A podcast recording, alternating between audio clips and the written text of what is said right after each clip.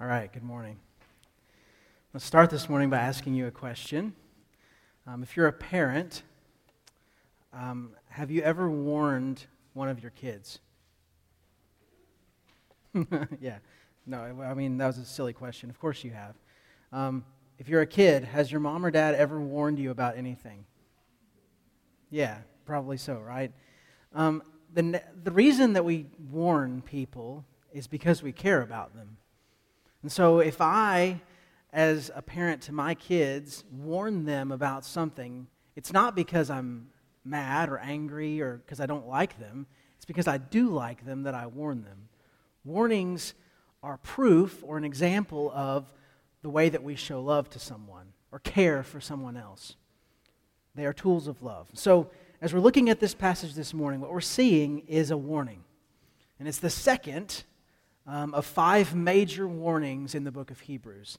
Um, of course, there's lots of warnings in Hebrews. This, these are not, you know, not just five, but there are five big ones. Um, as people have kind of outlined the book, they've said there are five major warnings here in this book. So this is our second one. And Hebrews, as a, as a text, is already one of the more kind of difficult to understand books of the Bible, right? We would all kind of recognize that as, as you're coming to study a book like Hebrews, everybody kind of goes like, ooh, ooh, yeah, that's a tough one, right? Mostly because it relies so heavily on the Old Testament, and we are woefully unfamiliar with the Old Testament in general as American Christians. We just, that's just not something we spend a lot of time on. So that's part of why it's so hard for us. Um, and so, in a book that's already kind of difficult, these warning passages are probably the most difficult parts of this book. Um, so this morning, of course, Jared's not here, and I get to do this sermon um, because this is a hard text. Um, but I'm hopeful that we can understand more about it, and hopefully you'll be encouraged. Um, and we'll see maybe a little bit how these warnings in Scripture uh, affirm and, and, and encourage us as believers, but also how they can affect someone who may think they're a believer, may claim to be a Christian, but isn't really in the faith. So let's think about warnings in general in Scripture. In the Old Testament, we saw lots of warnings we see God speaking like straight to people. In the, in the garden, he warns Adam and Eve with a warning. He says, Don't eat that tree, or this is what's going to happen. Right? Do not eat this fruit. That's his warning to them. He, he speaks directly to them. We see God give warnings through his law. If you obey the commandments I've given you, then there will be goodness for you. If you disobey them, there will be badness, right? We see God giving warnings through leaders like judges and kings throughout the Old Testament we see God giving warnings uh, through the wisdom literature of Proverbs, for example, right? What does it say? Be wise so that your life won't look like this foolish person's. If we look at the Psalms, we see Psalms of warning. Even Psalm 95, which is quoted here in our text this morning, it's a psalm of warning. It's saying, don't be like these people because this is what happened to them. And then we can look at the prophets. The prophets' major job was to warn the people. Right? They came and they had this whole blessing and cursing language where they said, if you do this, you will be blessed. If you do this, you will be cursed. And they were continually warning God's people not to do the things that will get them cursed. Then we come to the New Testament. We have warnings. We have the warnings of Christ to both unbelievers and to his disciples. He warns them. We have the warnings of the apostles as they're writing the letters to the churches uh, that make up our New Testament. Scripture is full of warnings. And warnings are so important because they are a tool that God uses to keep us on track. Jared used the example of a mountain. I think Lanny used it too, where it's like there's a trail on a mountain and there's these warnings saying, don't go that way, don't go that way, don't go that way. Right? What are those warnings meant to do? To keep you from falling off the side of the mountain. They keep us on track, they guide us. But they're also a means of exposing false faith in someone who claims to be a believer but who isn't. So then, why is this morning in Hebrews so challenging? Well, I think we have to look at it. Uh, Hebrews 3:12. And as we're considering this text, I want you to really come away with one thing majorly. So hear this, and if you check out after I say this, um, you'll miss some some fun stuff. I hope, um, but this is what you need to hear. Okay, true belief, true faith is revealed by a life of faithfulness to the end. And so we as believers must continually examine ourselves, and we must continually encourage one another to make sure we are holding fast to our confidence. Ultimately, knowing that our security is found in God's grip on us, not in his grip on him. That's what this text is really saying to us, but let's unpack it. Context first. Hebrews 3, what do we just see? We have this comparison, right? The author of Hebrews here is giving us this examples, these examples of faithfulness. He says, here's Moses, and he was a faithful servant. And then here's Jesus, he was a faithful son. And he makes a big deal about saying, and Jesus is way better than Moses. And then he gives us this contrast. He says, so these two guys were really faithful, but the children of Israel were really unfaithful. Why? What did they do? Well, he says they hardened their hearts, they put God to the test, they went astray in their hearts, they did not know God ways, and so he said, You will not enter my rest. Right? So we have this Jesus and Moses is faithful, and then we have children of Israel. In verse 12, what we're looking at today, introduces the contrast for the children of Israel. That's us, believers, new covenant believers, are presented here as the contrast to the unfaithful Israelites. How do we know that? Well, look at verse 12. What does he say? He says, Take care, brothers. That language, brothers, that's intended to be like fellow believers, right? That's you're part of my family, part of this household of faith. So he's speaking to fellow believers pretty clearly here. We have to understand, most importantly here, we have to understand this is a comparison. This text that we're looking at today is building on what we saw last week. Moses was faithful, Jesus was more faithful, the children of Israel were unfaithful. What are you going to do? That's the, that's the question he's bringing up. Will you be unfaithful like they were, or will you be faithful like your Savior? Let's look at the warning. Verse 12 Take care, brothers, lest there be in any of you an evil, unbelieving heart leading you to fall away from the living God. So, what's the warning? The warning's pretty clear take care. And this is not like, a, oh, see you later, take care, kind of take care. This is a, a warning which implies danger. So it's a warning of like, watch out, be careful, be on the lookout, be alert, take care. There's danger. What is the danger? Well, if you keep reading the verse, the danger is the condition of your heart. Now, If you remember the list of reasons that God gave for why he disinherited the children of Israel who were wandering in the wilderness, he said, You can't enter my rest. Why did he say it? Well, in verse 8, he said, They hardened their hearts and in verse 10, he says, they always went astray in their hearts. The heart is the seat of our faithfulness or of our faithlessness, of our unfaithfulness. Because the heart is like the core, and biblically, the heart is the core of your will, the core of who you are, the, the seat of your emotions and your desires. So if you have an unbelieving heart, as Ezekiel would say, that's a heart of stone, right? And as he said, we have to have this heart of stone replaced with a heart of flesh. Our heart has to be changed. Jeremiah says the heart is deceitful, desperately wicked. So, our default status is to have this evil, unbelieving heart. We have to be given a new heart for that to change. So, here's the call the call here is to examine your heart. Is it an evil, unbelieving heart? let me make a clarity here, too, right?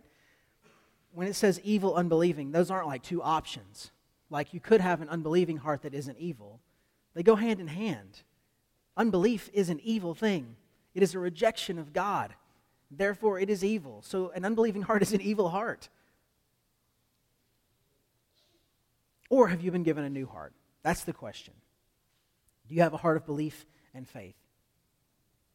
Because it is possible, right, for you to have an unbelieving heart and claim to follow Christ. It is possible to go to church um, and tell people that you love God um, and say right, the right things, um, but not have a heart that has been changed. That's the warning here. Check yourself. Look at the core of who you are. Not just at what you do, not just at what you say, because even a heart of stone can follow the rules for a while and say the right things for a while. But eventually, that kind of person falls away they don't stay. Only those who have been given a new heart, a heart of faith, will persevere to the end. So, the command. The command is clear take care, watch out, be careful. And then we're given this tool to help us do this work of taking care. We should check our hearts. We should examine our hearts to see if we have a heart of unbelief or a heart of belief. We're tempted. This is, this is a really easy thing to do, right? We're always, when I say watch out or be careful, you're looking for external things. You're like watching for some bad guy to come and get you, and you're on your guard, like you put your hands up, you've got your sword ready, whatever. Um, you're ready to fight the enemy from outside.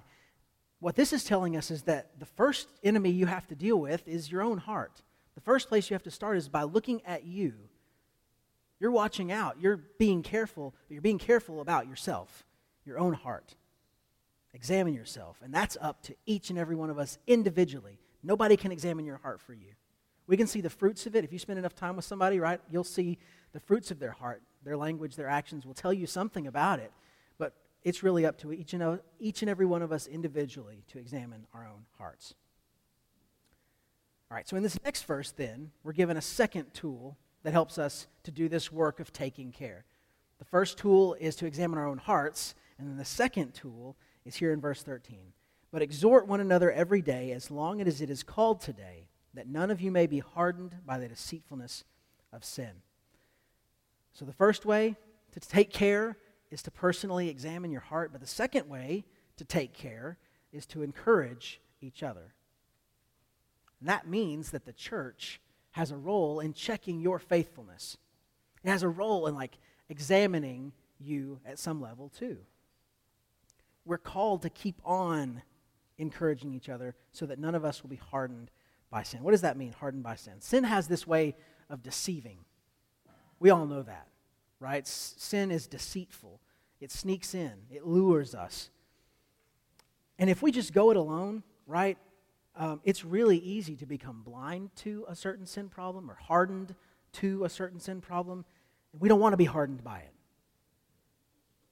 Re- having relationships with other people pouring into other people's lives, having them pour into our lives, holding other believers accountable and having them hold you accountable, those things help us uncover and deal with sin patterns that we may not realize are even there. And recognize, too, that this hardening of sin, this kind of deceitfulness, it can be de- contagious. So if there's like a false teaching uh, or a sin problem that is manifest in somebody and it's not being dealt with within the body, then other people can catch on to that, right? It can spread. That's why we must be faithful in the continual encouragement, um, exhorting, admonishing uh, one another. And now, the heart, the part that's like, oh yeah, I'm good with that. Here's the, here's the rub. This kind of exhortation, this kind of encouragement, it can't happen if you aren't interacting with believers regularly. It can't. Like the repetition in his verse says, uh, every day, as long as it is called today. That's not a like, I'll be praying for you after church on Sunday in a two minute conversation. That may be a piece of this kind of encouragement, but what this is calling us to is, is living a life of connection with people and encouraging them and growing them and, and sometimes calling them out in their sin. That requires deep personal relationships with people. You can't do that with somebody that you just see once a week, that you just talk to once a week, if once a week. You can't do it. Does that mean every single person has to be like brothers with every single other person? You know, like you're always talking to every single other person in this church? No, we can't all be Serlio. He can have that kind of connection with everybody, it seems like. But you need a group of people. You need someone uh, who will hold you accountable, who you can encourage. That's so vital to living the life of faithfulness. So vital. But then we see, after we learn that taking care has this individual part and this corporate part, we get the grounding for all of this. Because the question would be like, how can I take care? How can I do this? How can I check my heart and trust that what I see is right? How can I encourage you and know that it's going to bear fruit in your life? How can any of that mean anything? Verse 14 tells us For we have come to share in Christ. The only reason why you examining your heart can do any good, the only reason why encouraging other people can bear fruit and do anything at all is because of our union with Christ. Because we share in His holiness, because we share in His inheritance, because we share in His life, because we share in Christ, we can examine our hearts and know that I can trust my discernment. I know that I can look at myself and say, I am a believer. And I can trust that when I look at that, I'm right because of my union with Christ. Because we share in Christ, I can trust that when I encourage you, when I exhort you, it's going to bear fruit. It's going to do something, that you're going to hear it, you're going to listen, and you're going to be encouraged. I know that my encouragement helps. I know that when you encourage me, it helps because we are united in Christ. Our union with Christ is like the, the reason why these tools do any good.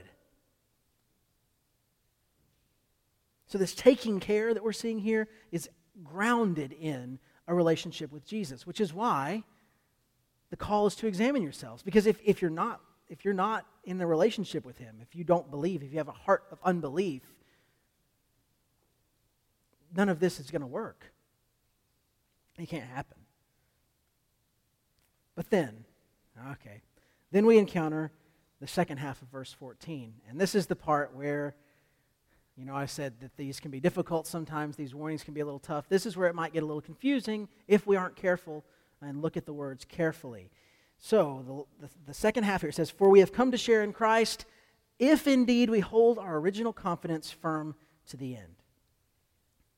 Now, because we, uh, in our English speaking way, always want to make if thens be if thens, uh, we don't like having the if come after the then part, right? It's confusing to us. We would probably, at first, you might be tempted to say it this way If I hold fast to my confidence to the end, then I will share in Christ, right? You might read it that way at first. If I hold fast, then I'll share in Christ. But there's a problem with that reading of this verse. And that problem uh, is the rest of the Bible. If you, if you ever encounter a verse, a piece of scripture, some passage that you say, this is tough. What is this really saying? The best tool for interpretation is the rest of the Bible. There's this principle, and it's like an old thing, right? They came up with a long time ago. In fact, it has a Latin name, Analogia Scriptura. Basically, the idea is interpret Scripture with Scripture. So we can see in other parts of God's Word, in other parts of the Bible, that our security is not grounded in our grip on God, but in His grip on us. That's hugely important.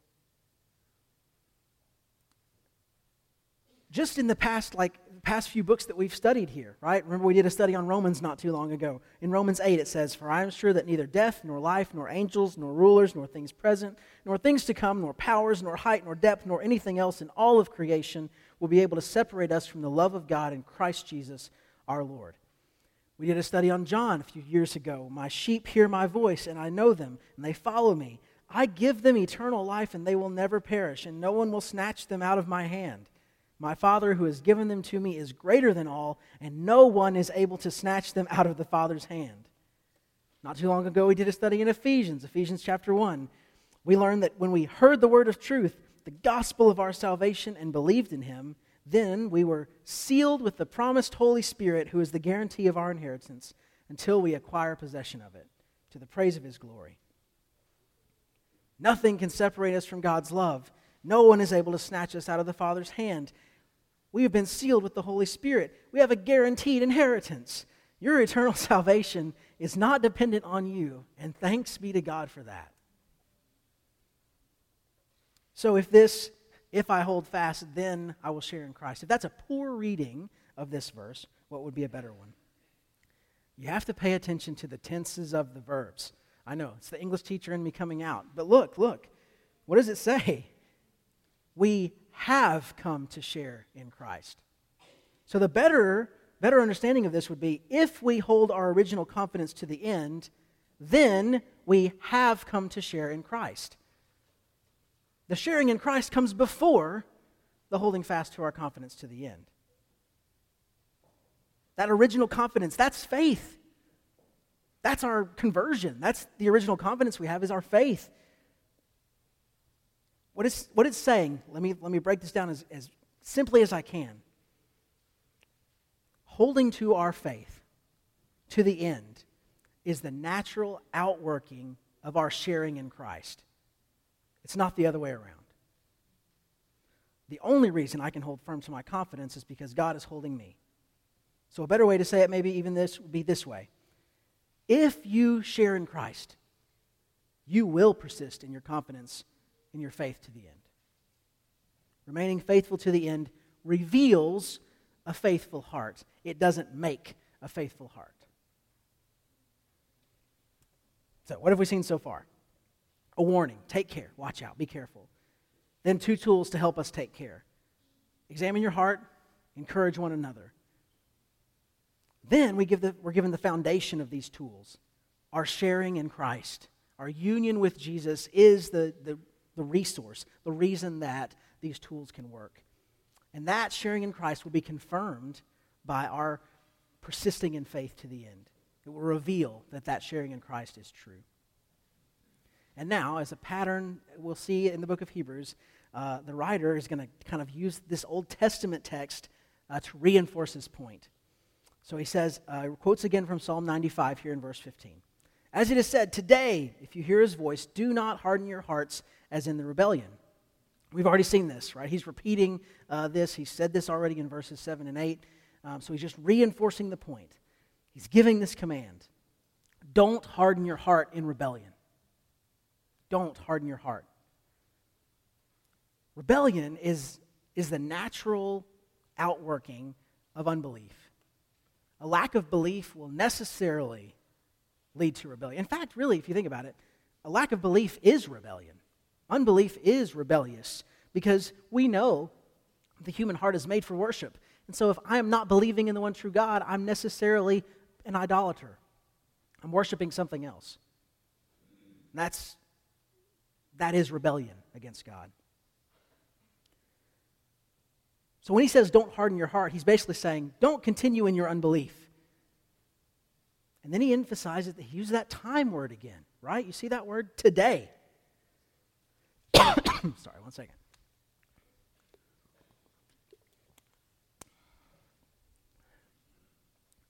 This pattern of, of today has been and will continue to be uh, for a little bit longer here in Hebrews, this strong pattern.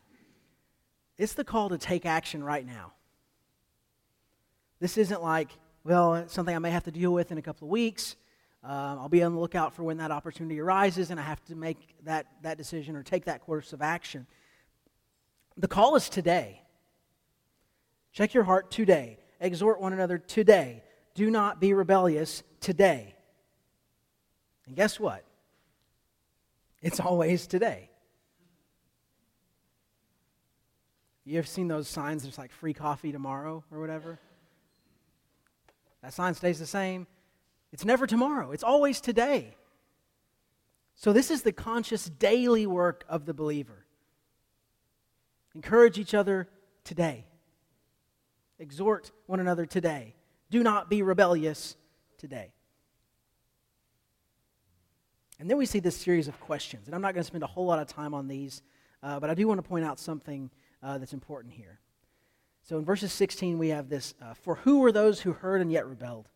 Was it not all those who left Egypt led by Moses? And with whom was he provoked for 40 years? Was it not with those who sinned, whose bodies fell in the wilderness? And to whom did he swear that they would not enter his rest, but to those who were disobedient? So we see that they were unable to enter because of unbelief. All right, so he has this series of questions, right? The first question, I think, is maybe one of the more important ones because it helps us think about how easy rebellion is think about the Exodus story with me for just a second, right? And I won't go into every detail, but just imagine the children of Israel in bondage, in slavery, for half a millennium, hundreds of years. Then God raises up Moses to set them free. But Pharaoh won't let them go, right? And so God sends these insane, crazy plagues that the Israelites can see. They see them, they're happening to them too at some level. He still won't let them go. And finally, we have that 10th plague, the death of the firstborn, in which the children of Israel see God's grace in passing over them because they're covered by the blood of the Lamb. And Pharaoh finally lets them leave. And as soon as they've left, what happens? They find themselves trapped between a rock and a Red Sea. And God parts the Red Sea right before their eyes, and they walk across on dry land. Then, as they're in the wilderness, God's leading them by a pillar of fire and a pillar of cloud. They get manna dropped on them from heaven daily, they get quail presented to their door daily, magically. And yet, in spite of seeing all of God's power on display, in spite of hearing from God Himself, in spite of the law that they had, in spite of Moses like continually like begging on their behalf, and God continually being merciful to them, they still rebelled.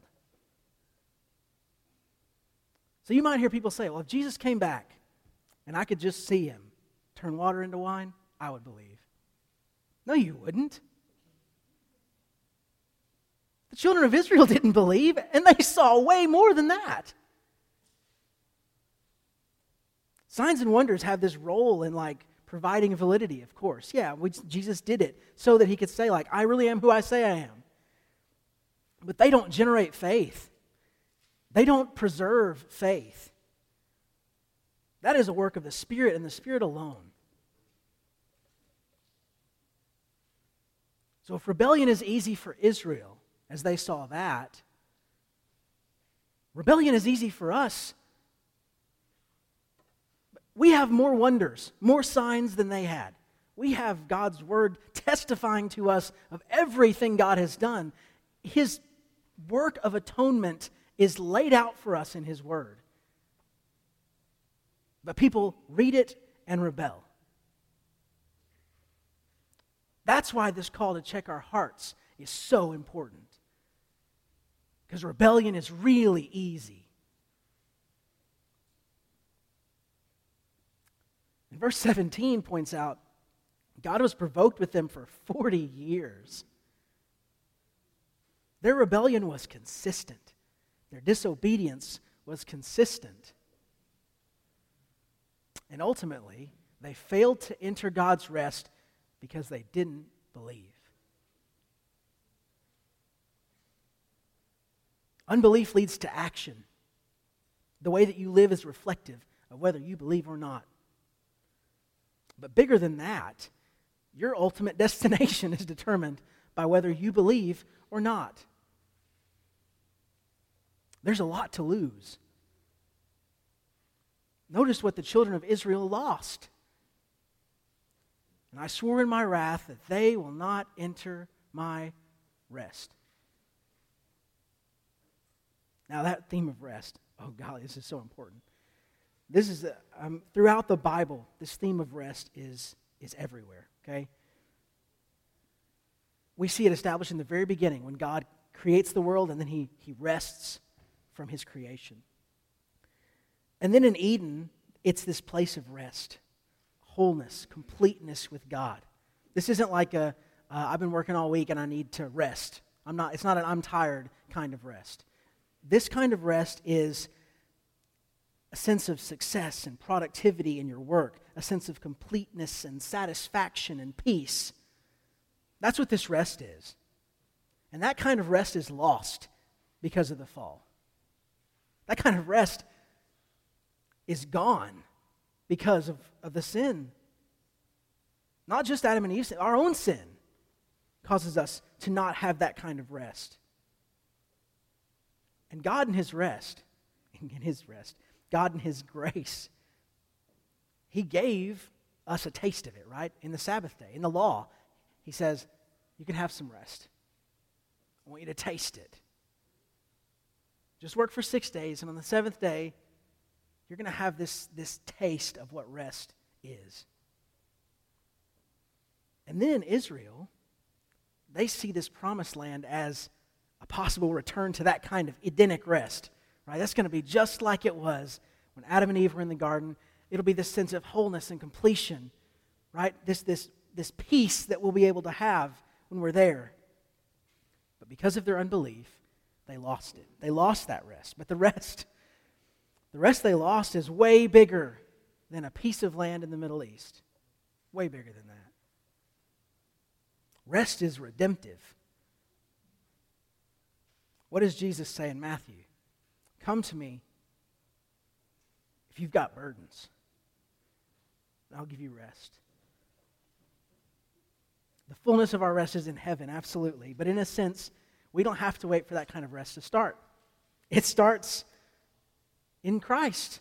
Jesus is our Sabbath, He is our rest. We experience the beginning of, of rest when we place our faith in Him. Suddenly, our work for the kingdom has meaning. The work that we do on a daily basis has meaning and purpose. We find success in it. We find satisfaction and completeness and peace in Christ. And in the end, we will absolutely have perfect rest in the new heaven and the new earth for all of eternity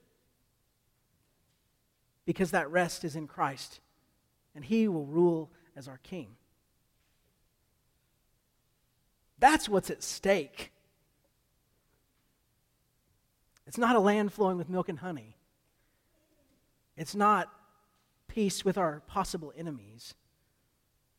It's not just that. The rest that we stand to lose if we are unfaithful is eternity with Christ. So, in conclusion, what's the point of all this? There's a contrast here. Moses was faithful, Jesus was more faithful. The Israelites were unfaithful. Will you be unfaithful? The Israelites rebelled. Will you rebel? The Israelites were unable to enter God's rest because of their unbelief. Will you persist in your unbelief so that you may not enter his rest either? Or will you believe so that you can enter God's rest? He who began a good work in you will bring it to completion. But here in chapter 3 of Hebrews, we see that one of the main means that God uses to keep us in the faith, to help us persevere, is that He warns us, and He warns us sternly. God's warnings are a means of His grace to keep us believing, to keep us faithful. And in His love, just like you warn your kids in love, in His love, He warns us. And in this text, He offers us tools to help us persevere, examine ourselves, encourage and admonish each other, hold fast to your confidence, to your faith. Don't be rebellious, don't be disobedient. Keep on believing. And true belief is revealed by a life of faithfulness. To remain faithful, we have to examine ourselves, encourage one another, and we have the assurance that if our faith is true, we'll heed this warning. We'll hold fast to our faith to the end because we know ultimately we are kept by the power of God and not by the power of us. So I hope that you'll hear this warning. Hear this warning. Examine your heart. Is your faith real? Does it bear fruit? If it isn't real, if you've been faking it really well, if you thought you believed, but your life doesn't show that to be true, repent of your sin. Believe the gospel today. Trust Christ. Trust that He came, lived a perfect life, died, rose, and lives for you. If you see that your faith is real, encourage your brothers and sisters in Christ. Exhort the church. Admonish and hold one another accountable. Continue to hold fast in your confidence in Christ. Remain faithful, knowing that your perfect rest is found in Him and is secure in Him. Moses was faithful, Jesus was more faithful. Israel was unfaithful, but I pray that you will follow our Savior in faithfulness to the end. Let's pray. Father, we are humbled that you would care enough about us to warn us. That you would love us so much that you would guide us in faithfulness. That you would give us the example of Christ to know what faithfulness looks like. That you would teach us through your word how we can be faithful to you. Help us this morning to examine our hearts, to look at ourselves, to see if there's a heart in us that is full of unbelief. Help us to encourage one another, to hold each other accountable, to develop relationships in which we can do those things. Help us love each other in the way that you've called us to. And give us grace, Father, to hold fast to our confidence in Christ, knowing that your grip on us is secure so that our grip can be secure as well. Help us, Father, to trust you more and more and to glorify and praise you and honor you with everything we do. In Christ's name, amen.